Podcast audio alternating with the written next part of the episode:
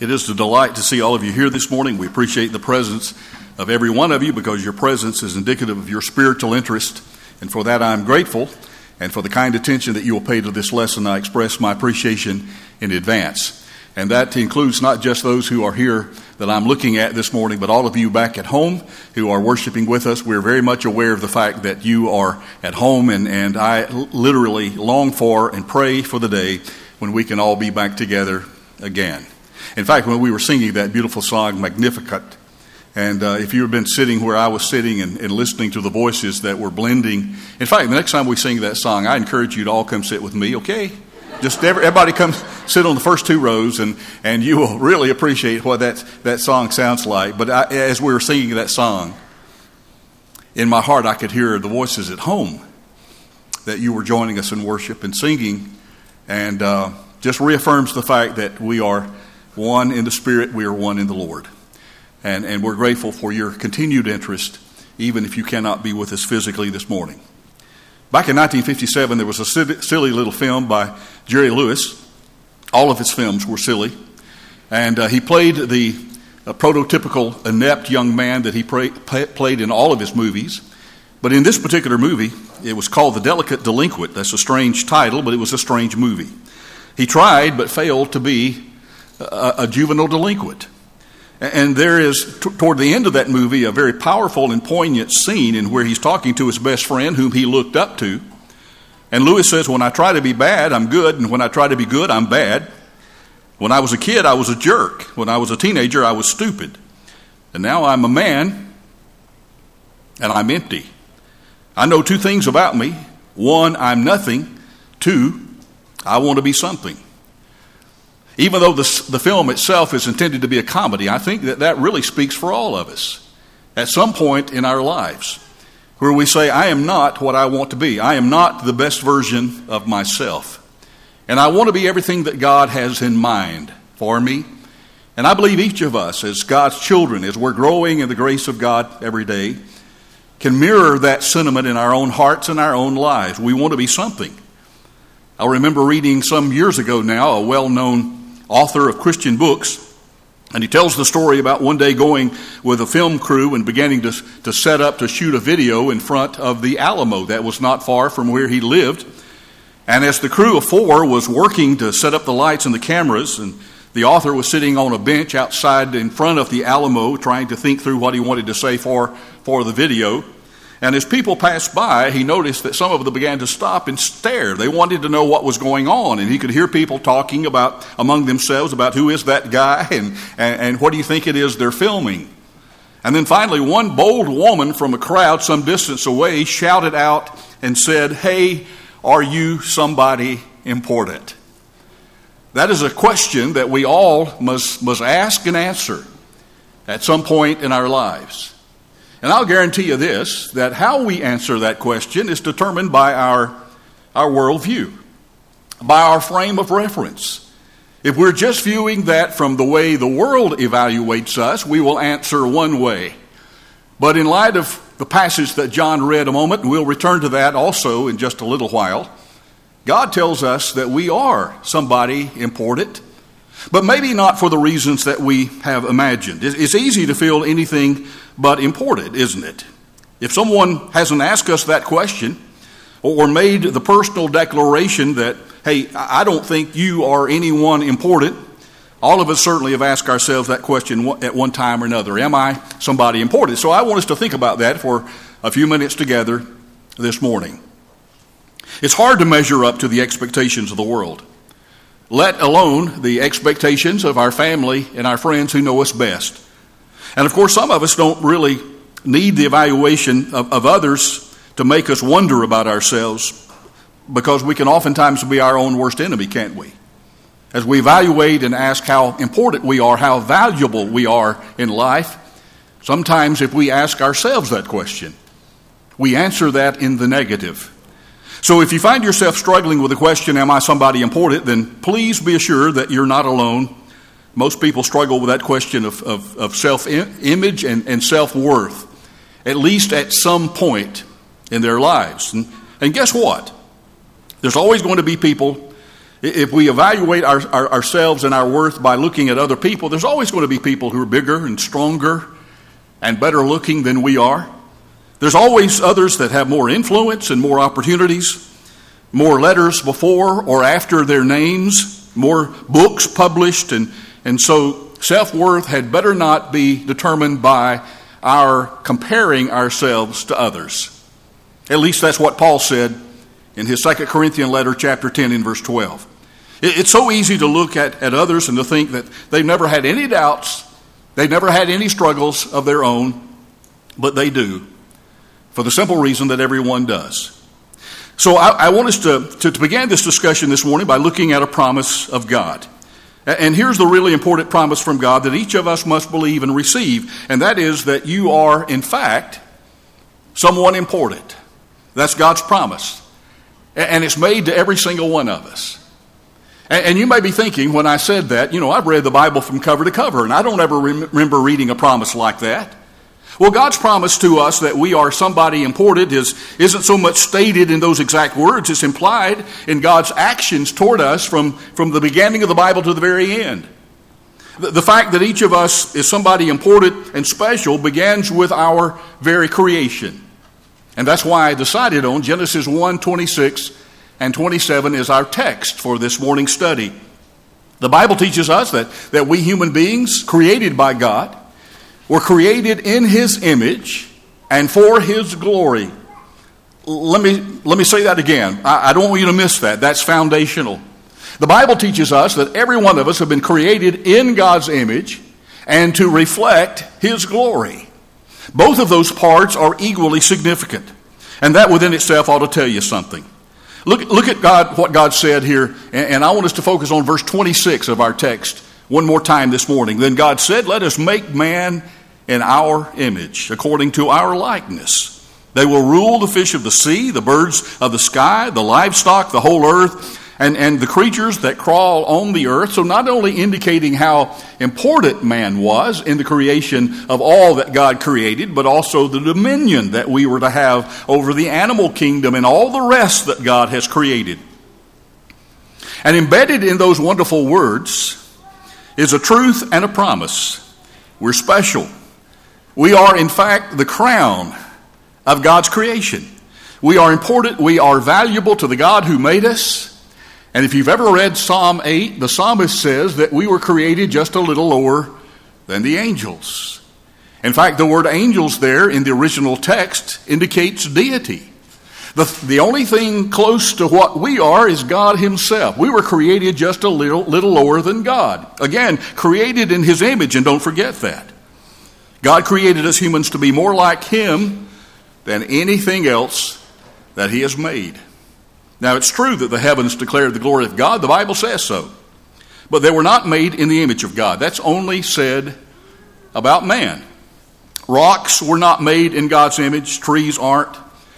Even cats and dogs. Sorry, animal lovers, even cats and dogs were not created in God's image. We are the only thing that was made in His image. And watch this carefully. There are no exceptions.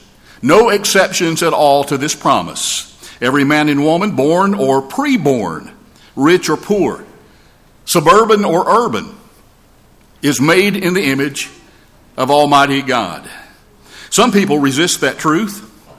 There are some people who merely suppress it, but other people embrace it and they enhance it. And watch this they wind up being transformed by that biblical truth.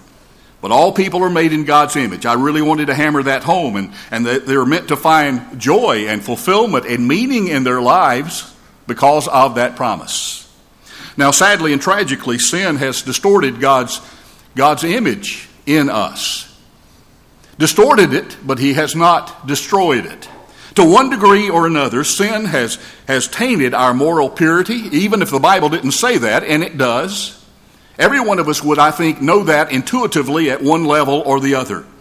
But we do not need to think for a moment that, that God has rescinded his promise, that he has changed his plans, and that he has altered his view and his perspective about how valuable we are to him. God still creates people in his image. And He has created us to be in a relationship with Him that we might be able to walk on this earth and reflect His glory. I think even some of my own brothers and sisters have lost sight of that. That a part of our very purpose, our reason for being, is to reflect God's glory everywhere we go. So that especially the people who are closest to us, our family and our friends, can see God in us. And I don't mean just created in His image, but can see that divine spark that God has placed in every one of us. And they can see the family resemblance of us and our Heavenly Father. You see, God's desire for all of us is that we know and believe that God created us in His image, as we've just been talking about, and, and that we allow God to do His ongoing work of, of shaping us more and more every day into His image. And if you think that's biblical, you're exactly right about that. The more we have fellowship with God, the more we spend time in His Word, the more we obey His commands and try to understand and reflect His character, the more something and someone wonderful will begin to emerge in our hearts and lives. We will more regularly say things that God would say. We will more regularly do things that God would do. We will be more regularly love and forgive, just as, as God loves and forgives. And if we do that with enough consistency, people will begin to look at us and say, at least within themselves, you know, you remind me of your Heavenly Father. If I've read this book correctly, that's why we're on this planet. So that we can understand and revel in the fact that we were alone were made in God's image and that we are to reflect His glory as we walk this earth. Now, with that in mind, consider Paul's assurance because Paul he, he, he counted himself in on this discussion. And he talked about the transformation process in some of his letters. And I specifically want to begin with his letter to the Colossians. If you got your Bible or your app, you might want to look at Colossians chapter 3. And I'm going to focus for a moment on verses 9 and 10. Here's what he said to the Colossians Do not lie to one another, since you have, watch this, put off the old self with its practices and have put on the new self you are being renewed in knowledge according to the image of your Creator. What is it that ought to motivate you? And, and, and, what is it that ought to serve as an incentive for you to put off the old man of sin, the old man of the old world, and put on the new man of Christ? The very fact that you were created in God's image. You have been created like your Father. Now, since he's a spirit, we assume that has nothing to do with our physical appearance. We don't look like him physically, but that we are in communion with him and similar to him in a spiritual sense. And Paul, I think, acknowledges that in this text. And notice that process involves putting off the old man and putting on the new self. And also notice that this renewing process brings us in line with the image of the Creator. That's exactly what we've been talking about up to this point. God's goal for us is for us to grow into His image just as, as we were meant to be, just as He had planned for us to be all along. And then in Paul's second letter to the Corinthians, he wrote this, this time, chapter 3, verse 18. He said, We all, with unveiled faces, are looking as in a mirror at the glory of the Lord and are being transformed into the same image from glory to glory. This is from the Lord who is the Spirit. Paul is saying that looking into the mirror of the Word of God causes us to, number one, be able to see God's glory, and then to be transformed into His image. And that process, by the way, he says, goes on to say at the end of the verse, is empowered and enabled by the very Spirit of God. I, I think that's significant, but there's another lesson in that, and you're not going to get it this morning.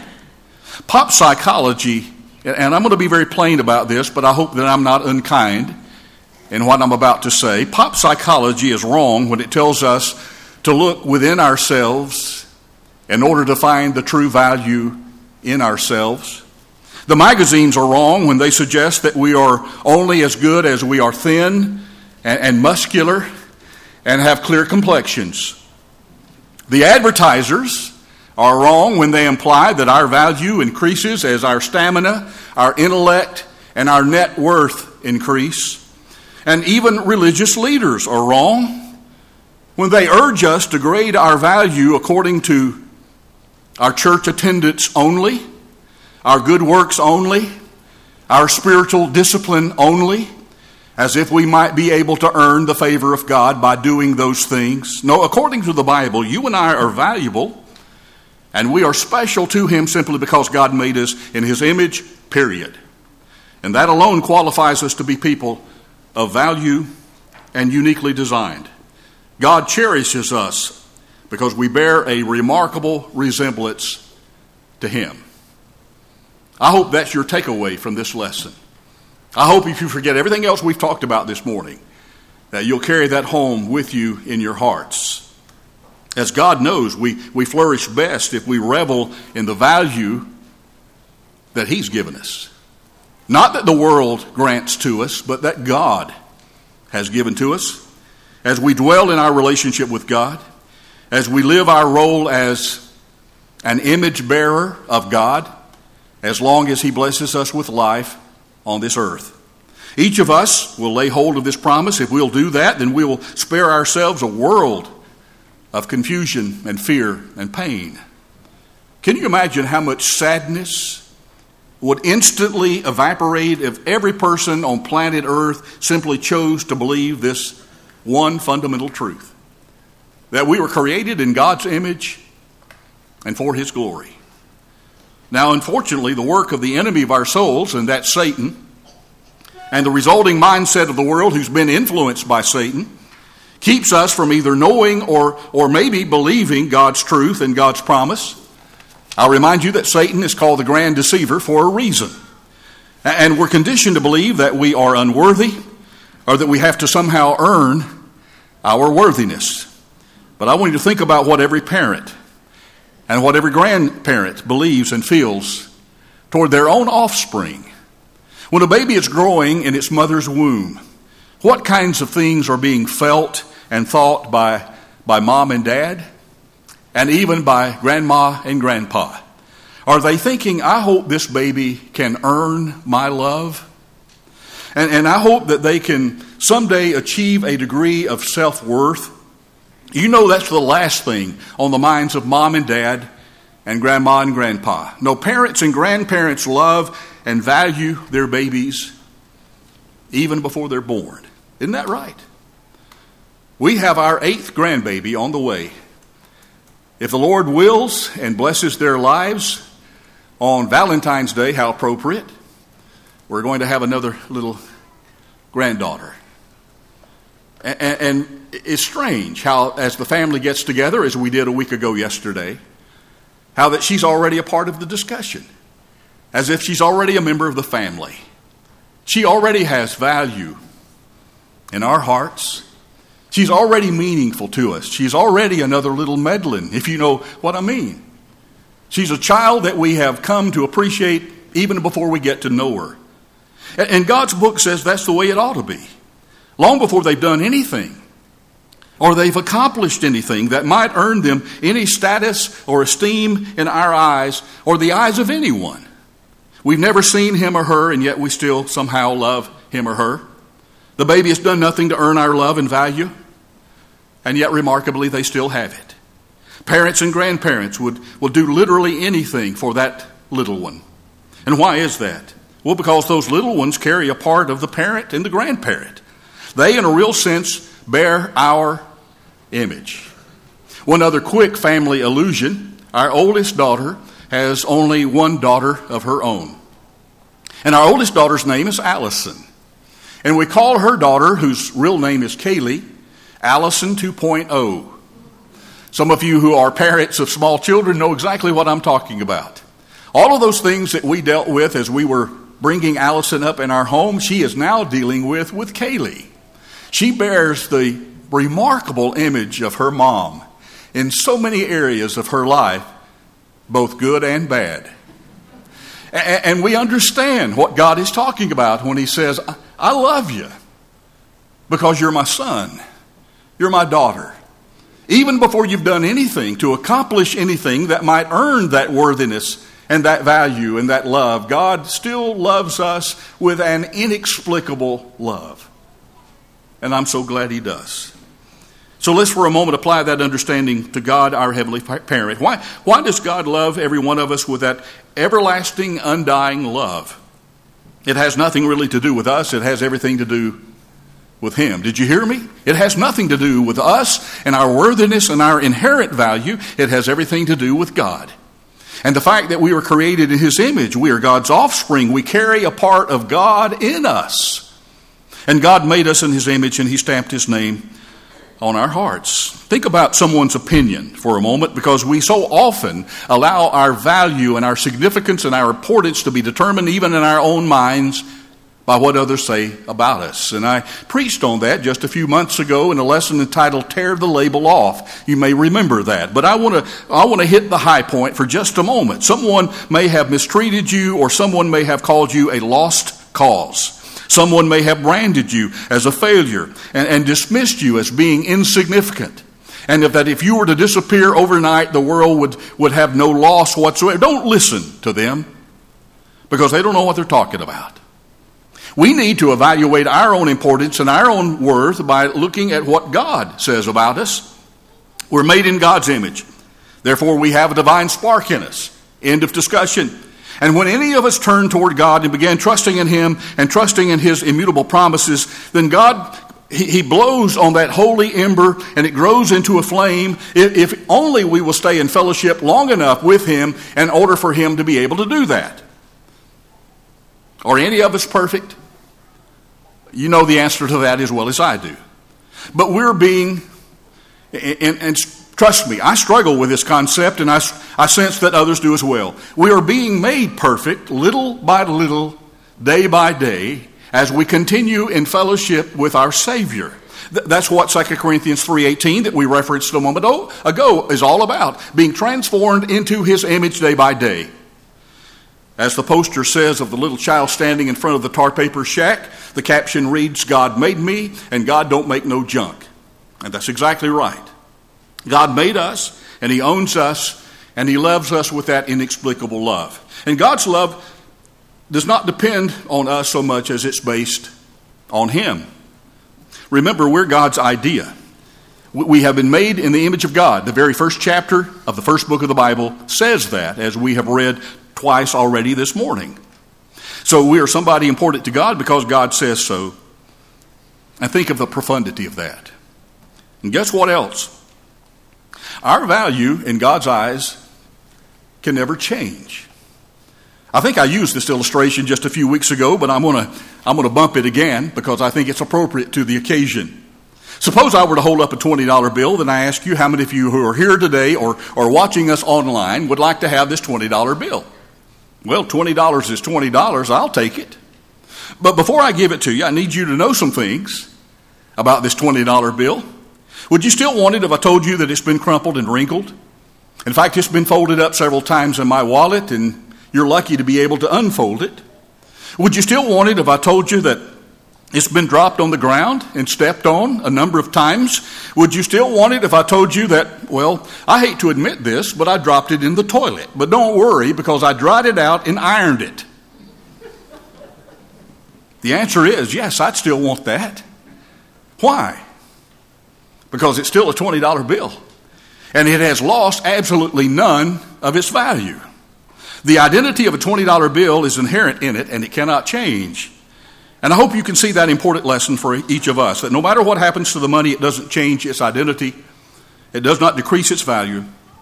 $20 bill is still a $20 bill. And the Bible says the same thing is true about each of us and our inherent value. Many times in our lives, we're dropped, we're crumpled. We're stepped on, either by the decisions maybe that we've made, bad decisions, bad choices that we've made, and we're having to deal with the consequences of those choices or circumstances that come our way, or sometimes it might be because of what others have done to us or what others have said about us. And because of those things, we feel as though we feel as though we are worthless. And no matter what has happened and what will happen, I want you to know that we'll never lose our value in God's eyes. Dirty or clean, crumpled or creased, we're still priceless to the God who made us and who somehow continues to love us. Our worth doesn't come by what we do or who we know or what has happened to us, but by who we are. And I imagine this next point is even more important by whose we are. So, as we end this lesson, let me remind you one more time that as Christians, we're all God's children. We need to always keep in mind that, that we are God's creation, made in His image, and that we are persons of value because of that very fact. If there were no other verses in the Bible rather than just Genesis 1 26 and 27, those two verses would for all time fix and cement in our hearts the reality that God considers us people of value and importance. We're conceived by God long before we were ever conceived by our parents. We were loved in heaven before we were ever known on earth. We're not an accident of nature or a random fluke of genetics or happenstance due to the fickle finger of evolution. No, no, what the textbooks and what the world tells us is not so. We're not defined by the number of pounds we weigh, the number of followers that we have on Instagram, by the car we drive, or by the clothes we wear. We are made by God. We were made in His image, and He loves us as His children. And we need to get our heads on straight about that fact. He valued us enough to make us in his, in his image. That is a matter of biblical record. And He values us enough, as we've already commemorated this morning, to allow His precious Son to die in our behalf, in our stead, because He loves us. And if you can fully understand and comprehend that, please meet me in the foyer because I want you to explain how God could love me and how that He could love you in our worst moments. The one who knows us best loves us the most. And isn't that wonderful? Isn't that a wonderful thought to contemplate on this Sunday morning as God's children? And once we have a handle on that vision for ourselves, we can allow, and, this last point is so, so vital, so don't stop listening, please. It also allows us to change and transform how we view other people. So every person you and I encounter is a person who's also been created in God's image. And for that reason, they deserve to be treated with dignity and respect and, and to be valued and loved. Because just like me, just like you, they were created in God's image. Can you imagine the impact, folks, that that promise would have on our world if it were to be widely embraced? If everybody on the planet right now understood that God made them and made every one of us in His image, if every person in the world believed the promise that everyone is someone important because they have been created in His image, can you imagine how that, that would change and how that, that would reshape the world and the social situation in which we live? Can you imagine the civility that that would cause and the kindness that it would foster?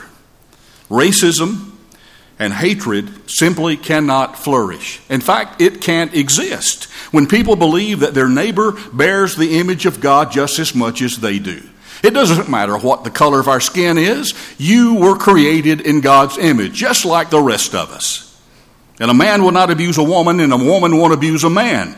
If they really understand that he or she bears the stamp of God and is loved and valued by God. A boss won't neglect or exploit an employee if they believe that employee is stamped in God's image and was specifically created by Him. None of us would write off as worthless the indigent, the mentally ill, the inmate on death row, or the poverty stricken. If we truly believe that every human being is a part of God's special creation, and, and, and if we constantly understand and accept the fact that God made me and God don't make no junk.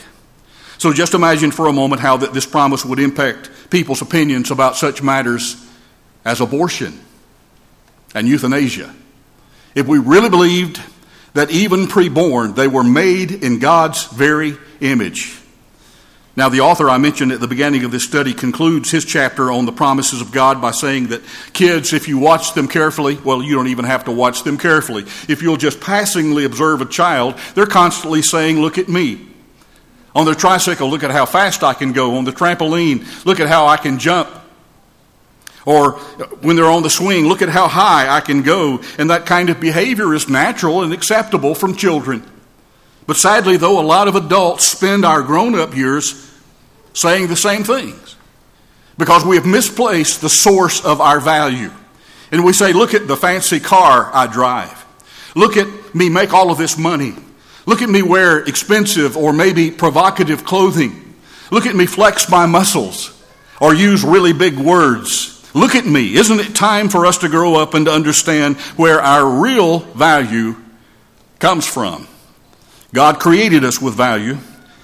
He wants us to have a life that says every single day, I want you to look at God. Look at the value that God gives me. Look at the love that God has for me, even when I can't understand it. I'm God's child, and He says I'm somebody, no matter what. And that promise needs to be embedded on our minds and on our hearts, doesn't it?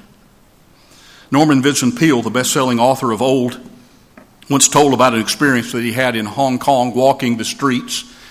And he said he found a tattoo studio on a twisted little street in Hong Kong. And on the, he said, on the window were displayed quite an assortment of the tattoos that were available. You know, flags, anchors, mermaids, that kind of things that are typically offered to be inscribed forever on your skin at a certain price. And one tattoo that only had three small words struck him with a great deal of sadness. Because he said the three words were born to lose. And he was so overwhelmed by the sadness of that that he went in and he asked the tattoo artist, Does anybody actually come in here and want to have those three words tattooed onto their body? And, and the guy said, Yes, sometimes. And Peale replied, I just can't believe anybody in their right mind would do that. To have that imprinted on themselves, that negative view of life and view of themselves in that way. And the Chinese man simply tapped his forehead and said in broken English, before tattoo on body, tattoo on mind. That's true. But if we believe what this book says, and if we believe God's assessment of us, then we were not born to lose. We were born to be God's children.